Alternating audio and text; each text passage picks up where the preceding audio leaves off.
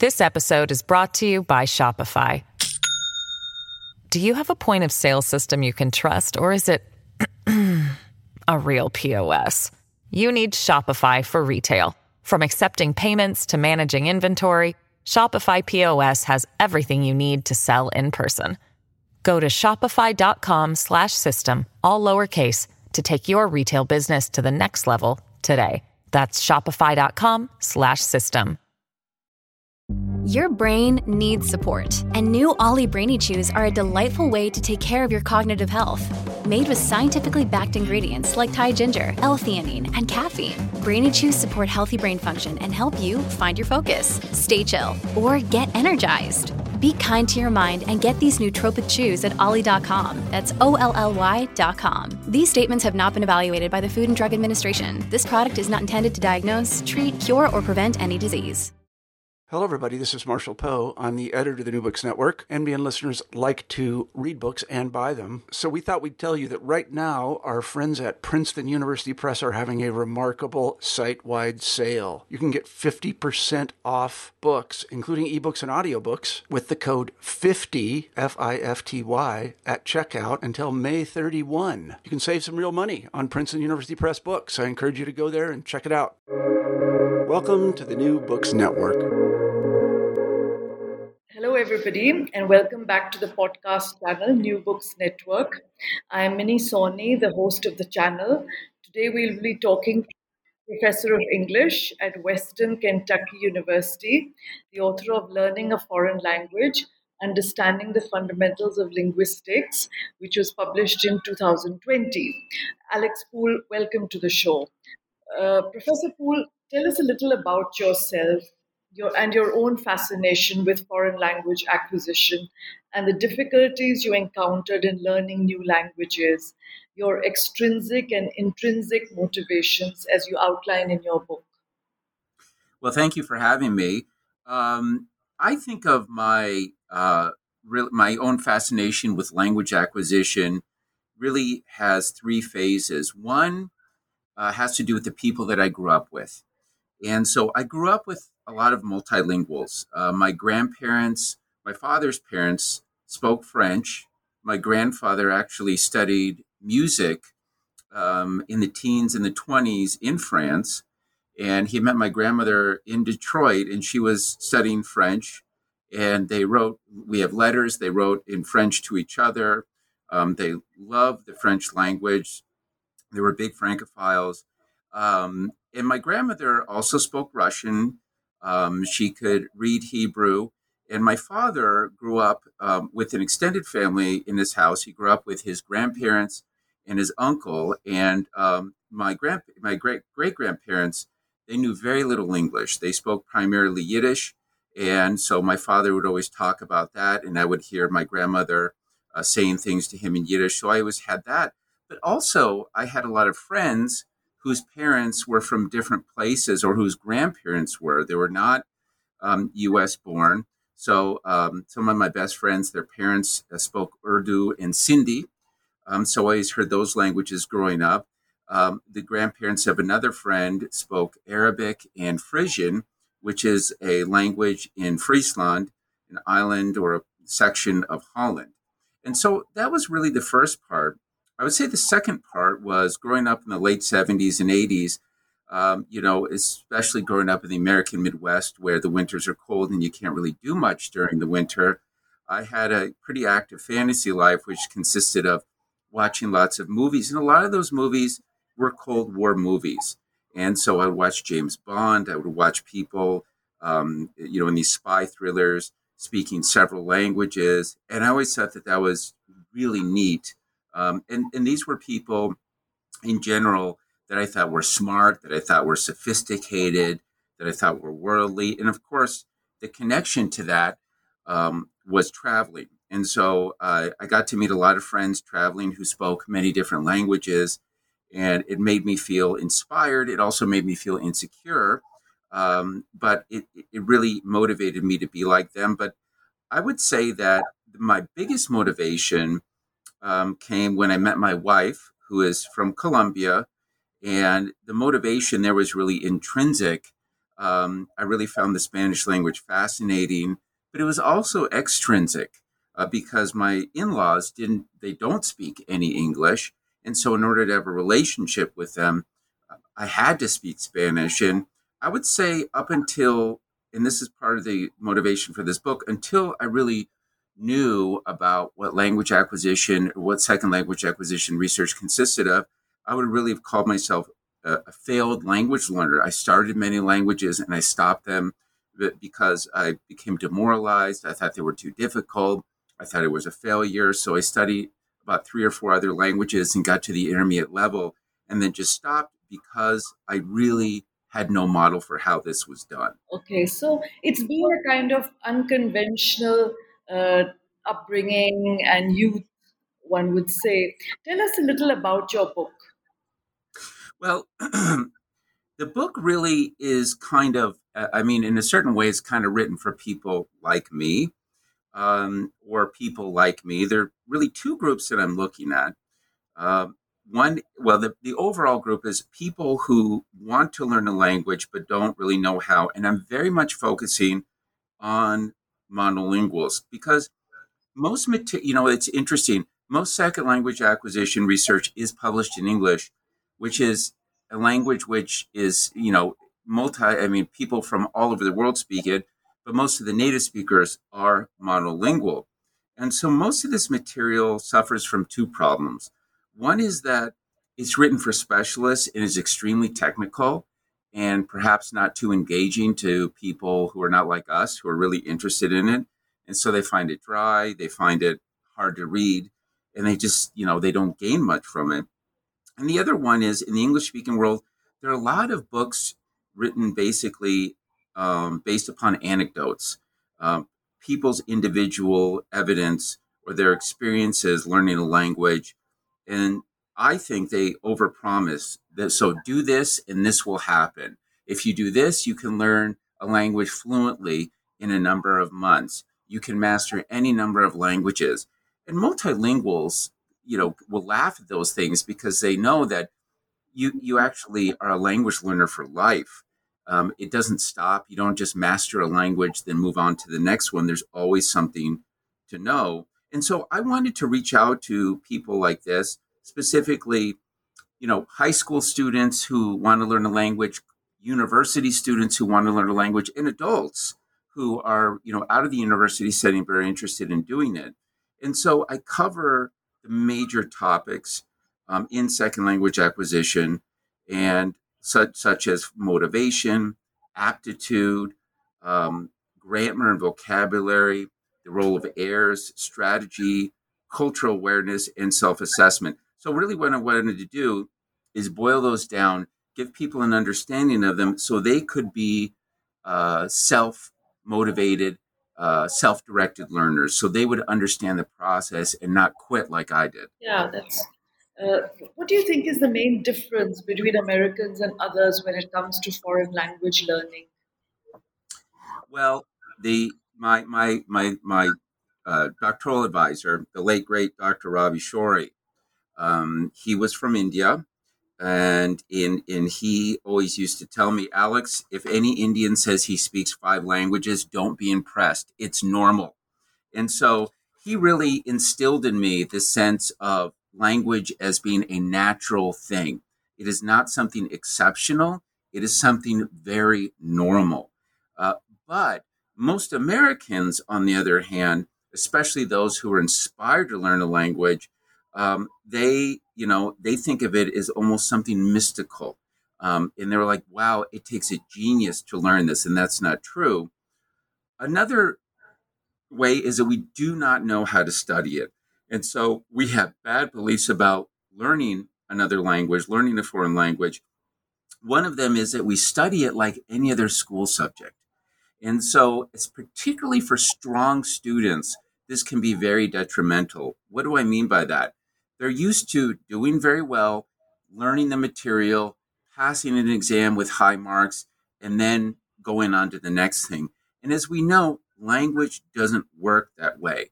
It involves looking foolish. It involves making errors. It involves making mistakes. It involves a long time where you feel very ignorant And a lot of Americans do not realize that.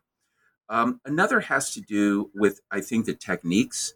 And this is related to studying like you would any other subject. A lot of people will do things like memorizing lists of words, trying to quote unquote master the grammar. Uh, these are really things which just lead to frustration and really boredom. And so most people who uh, really want to learn a language will start off with this blast of intensity. And then they will just say, well, you know, I, I tried this. But to be fair to Americans and to Brits um, and to Australians and, and most people who live in a monolingual, monolingual world, we don't have the access, in spite of the internet and so forth, to native speakers or that sort of tension to learn a language. So, um, whereas let's say European, like a Swede, they will have textbooks in English. And of course, in India, English is a national language, so you use it to communicate within the country. We don't really have anything like that. When Americans go abroad to study languages, many times people say, well, that's okay, you can just speak English to me. Or the people, in fact, get angry because they want to study English and speak English. And so Americans have a tough time really trying to learn the language, but also um, a lot of parents and peers are not particularly supportive. So a lot of people will really have to become almost obsessed with the language because uh, many people say, well, why are you doing that? And so the support really many times is not there. Now, there's one exception to that, and that is Spanish. Spanish is abundant in the United States. There are tons of opportunities to encounter native speakers of Spanish who do not speak English, who are very appreciative who uh, that you try to speak some Spanish. So I think that that's the one exception there. But for the rest of them, if you're trying to learn Russian or German, it's you know you're really going to have to be self-directed. Uh, yes, I tend to agree with you there. Sometimes I just feel though that when uh, people like the Americans or the Brits they sit down to learn a language, they probably do it scientifically. And the ones like you're saying that they're obsessed with it and then they do it very well. It's not just a smattering of five languages that they have. It's my point of view but anyway since you have to talk about your book and the research we'll go on to the next question well if i, if I can just add that um, you will see that americans who if you see them in india who are learning an indian language or they're learning spanish uh, they just don't learn the language. It's almost as if many times they become that, and they get so deep into the culture. Um, you know, many times they will end up marrying someone from that culture, and in a certain way, other people who have access um, to languages may not understand that. They're like, "What is this person?" It just seems like they're in love with this place. But you kind of have to be you kind of have to be. You can't just go back and say, well, I'm going to do a little bit of this, study of this language. You have to find this connection to it all the time. And I, I found that myself. I mean, you know, my wife, for me, is like a walking dictionary and grammar book. Um, and so I'm always asking her questions and we always talk about things. And, you know, it's it, it becomes an, an, an obsession. Um, yeah. Yeah, yeah, I agree with you. They manage to get into the skin of other people in a less self conscious way because actually what they're there to learn is the language.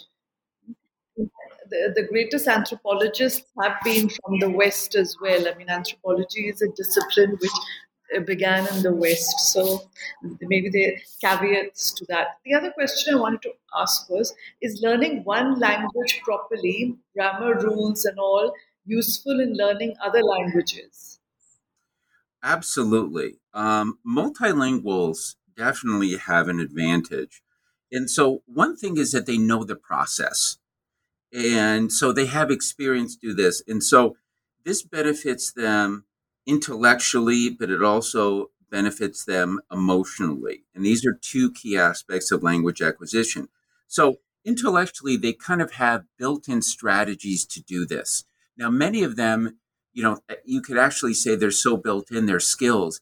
They don't know what they're doing explicitly, but they're doing it. So they know what to do when they encounter a situation where they don't understand. They know how to negotiate for meaning. They know where to go to acquire um, new vocabulary. They have this this background um, with them. They also know what to expect. And so they know that they're going to run into grammar that's hard. Some grammar is harder than others. Sometimes um, they're going to be backtracking where they think, well, I know this. And then, you know, they say something and it doesn't come out right. And they kind of move on. They're like, okay, well, you know, the people understand me and I'm working hard at it and that's fine. Uh, Americans really don't have that. They don't know what is correct. And so they'll think, I have to get everything 100% correct at the time, or there's something wrong with me there's some sort of problem. I'm a failure. I'm stupid. I don't know anything. I'm no good at this. It's like my father. Uh, it's very funny. He considers himself monolingual, but I always tell himself, Dad, you're not monolingual. You are bilingual. You understand Yiddish quite well, and you can communicate on a basic level. And but he doesn't consider that you know the same because he doesn't speak it perfectly. Um, emotionally, though, multilinguals are much better off because they calm down. Um, they don't have so much anxiety about the process. And so it was actually interesting. I referred to my mentor who is from India, and he said in his native language, which was Marathi, and I don't know, I don't know if this is still true or not, but he said we really don't have a word for language anxiety. You might feel tension, um, but you don't have anxiety as such. And if you're feeling that much anxiety, and for Americans, you have the opportunity to bail out. And this is something that other people do not have. They have to learn the language in order to survive. They need it in order to pass an examination. They need it to go to medical school. They need it to run a business. Most of us don't need it.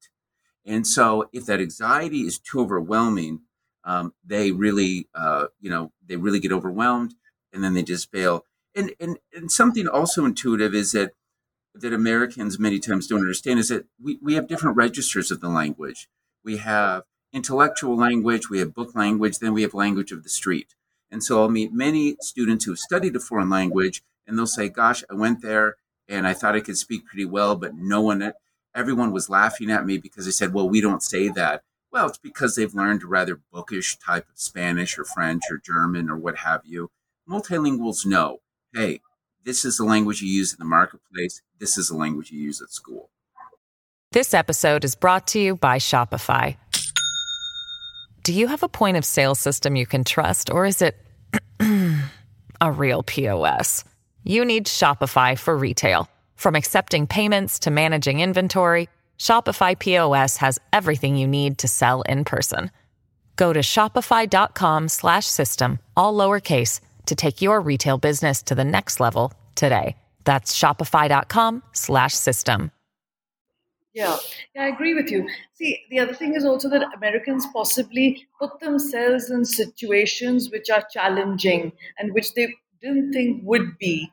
Whereas, say, you know, a person from another country, like a Chinese person or a Japanese, wouldn't do that because he'd have qualms from the beginning that he shouldn't throw himself out into the ocean without proper safeguards. There's just an opinion. I wonder what you think, but it's fascinating what you're telling us. And, and I also think something else is that sometimes Americans tend to overestimate the speed with which, and this goes back to beliefs, they overestimate the speed with which they can acquire language. And so there was an article written several years ago um, that talked about, it cited an example of this where um, a student said, I'm going to go to Russia for the summer and learn Russian. Now, for anybody who knows another language, this is quite hilarious that you could start Russian in the summer and come back knowing all of Russian. It just doesn't happen that way. Um, and so that is, you know, that, that's something that, that, that, that, that really is a hindrance to a lot of Americans. And then they get demoralized and then they think, well, I don't need to, you know, uh, this was just not for me. Um, yeah, so I think that's yeah. And possibly they also don't learn a language for completely utilitarian reasons. Like in many parts of the world today, we have outsourcing centers. Like I mean, in India, you know, you have outsourcing centers, which so people learn English and Spanish properly in order to work in these companies. But in the US, that's not the case. They possibly learn the language and it's a hobby for them. You know, they want to read a novel in Russian, like you said, and that's the most difficult thing to do. Yes, and, it, and, and you know, reading the literature of a language and you know the fiction, the poetry is really, as you said, the most difficult thing to do. But it's also in many times, you know, and I love reading Gabriel Garcia Marquez, and I love reading other Latin American Spanish authors.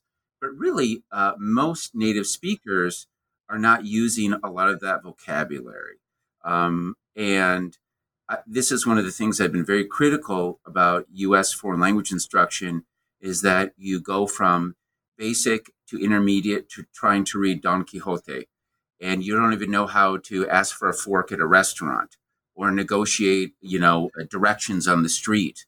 Um, and I think, well, geez, you know, that's nice that you know how to get through a piece of literature that's more than 500 years old. But if you have no functionality in the language, um, it really it, it's not a practical tool at all, and that I think is a is a big problem for a lot of people. Yeah, that's very interesting. I guess without immersion courses in another culture, functionality in language learning doesn't happen automatically by just attending a, a, a classroom session of the language. The other question I wanted to ask you was that you have a final chapter titled Assess Yourself explain to us how can how one can assess one's own competence in a foreign language well um, i think the big issue behind like first to say why is this so important and the reason is is because self-assessment really helps you become and this is the overall goal of the book is helps you become an autonomous learner so that is you can direct your own learning and as I've said throughout this whole discussion, Americans will need to do that. You will really need to be motivated. You really need to be self directed if you're going to do this. And so, what you really need to do, or what people need to do, is you need to look at what you're doing, find out if it's working, and make changes if necessary. And doing this also is motivating because you can see your progress. A lot of people won't notice the progress that they're making. And then they'll say, well, I'm still not at the level of where I can feel comfortable going into a restaurant and talking to a waiter. But gosh, you know, they don't realize it's a heck of a lot better than it was before. Um, so I think, you know, people should not make this complicated. You know, don't do things which require mental gymnastics. So one of the things that people can do is think about their goals. Um, and let's take let's take uh, speaking for example um, and you could in that case for your speaking abilities you could assess a specific speaking performance for example interacting with a waiter so in this case you can make a checklist of things which are important to you during that time for example clar- clarity fluency and accuracy after you finish you can use a scale about the effectiveness, effectiveness of how you did these and write small notes about why they were or were not successful, and then think about how you can improve them. So that's one thing you can do. You can assess a specific performance, in this case, speaking, but you can also assess your general performance from time to time. Um, speaking, writing, listening, speaking. So, what you could do is keep a daily diary of things which matter to you. So, what's important? Accuracy, fluency, clarity. Uh, and then look at them after a certain period of time, let's say two months, and see what your progress has been, and then make uh, plans to do better. But a third area is, and this is something that very few people think about, is to assess your engagement itself with the language. So we tend to focus on output, that is, our use of the language only. But we know from research that merely interacting with the language, getting what Stephen Krashen calls comprehensible input, is beneficial and be, can be quite an accomplishment, especially for people who are busy. So, for example, if your goal is to read two books a month, watch three movies, and listen to five podcasts, you can make a simple checklist of yes and no. If you're not able to achieve these things, you can think about a variety of reasons why and make changes. So, for example, are my goals realistic given the time constraints that I have? Um, am I not making enough time for these activities? How can I change my schedule? Uh, maybe the materials are too difficult and you're spending too much time on, let's say, a, a podcast on a topic you don't really understand and that's not benefiting you. So you can do those types of things, and it, it doesn't have to be. You don't have to be, you know, a, a statistician. You don't have to have great qualifications in psychometrics. You can just, you know, look self-analyze yourself. So, uh, in a way, language learning is practice every day, right? And that's what you wanted to say in your book as well that uh, you wanted to distance yourself from offering a remedy which is all encom- encompassing and instead talk a little about uh, the, the daily way that a person learns a language in the day to day and also something about linguistics as well. Uh, tell us a little about your next project, if it is also in this area.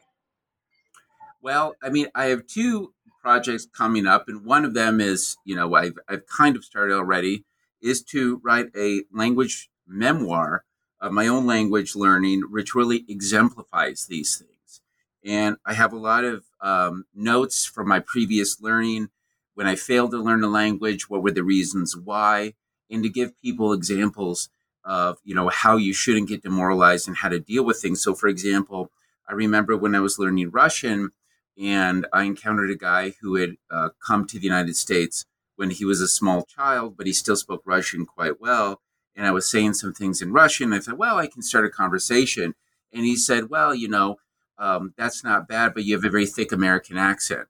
And I remember I just felt destroyed by that. And that's not something that you should um, really, you know, get demoralized about because we all have accents. I, I can't avoid that. You can't avoid that no language learner after a certain age can avoid that.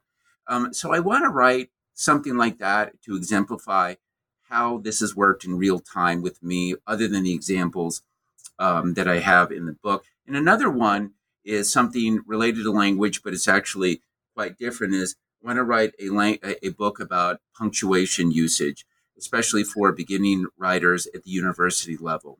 And so um, I want it, it to be very practical uh, because most people punctuation they don't get a lot of punctuation instruction. And if they do they're very simplified rules but they're not very helpful. And so a lot of learners from the data i have so far um, will think that incredibly complex uh, pieces of punctuation are easy. So for example the comma the comma is extremely complex. It has so many usages and they differ depending on the type of text you're you're writing. But then they'll think something like the colon which actually is used in very few cases, is difficult. And so that's something um, that I kind of want to address because writing is so difficult in any language, and especially punctuation. That is something that we barely get to in the classroom. Both projects are fascinating. The first one also because it will give comfort and solace to so many would be language learners throughout the world. And the second one, as a language teacher, I completely agree with you that writing a new language is one of the most arduous things. Still late in life, you still have to ask a native speaker to correct your work. Right? Oh, yes. and you probably also know that as well when you write in Spanish. Absolutely. Yes, I'll have my I'll have my wife. I'll say, um, is this go? Is this accent right? I think it's right. I just can't remember now. She said, no, no, no. You you don't you don't put an accent there. Whoops. Um, it just is is uh, and, and my daughters have this advantage of growing up bilingual and they've read a lot in Spanish and um, they speak Spanish. And even though they're heritage speakers of Spanish, they have a much better sense of this intuitively than I do. And it makes me very jealous. Um, but, you know, that's the reality and we have to face it. Professor Poole, thank you so much for your time. I've learned so much, and I'm sure our listeners will also have gained valuable insights. I wish your book great success, Learning a Foreign Language. It's been riveting for me, at least. And I, I, I kept looking and find, trying to find, uh, you know, reasons why I I thought about language learning in a particular way. So your book is a kind of great start to your next projects as well. Thank you very much. Thank you for having me.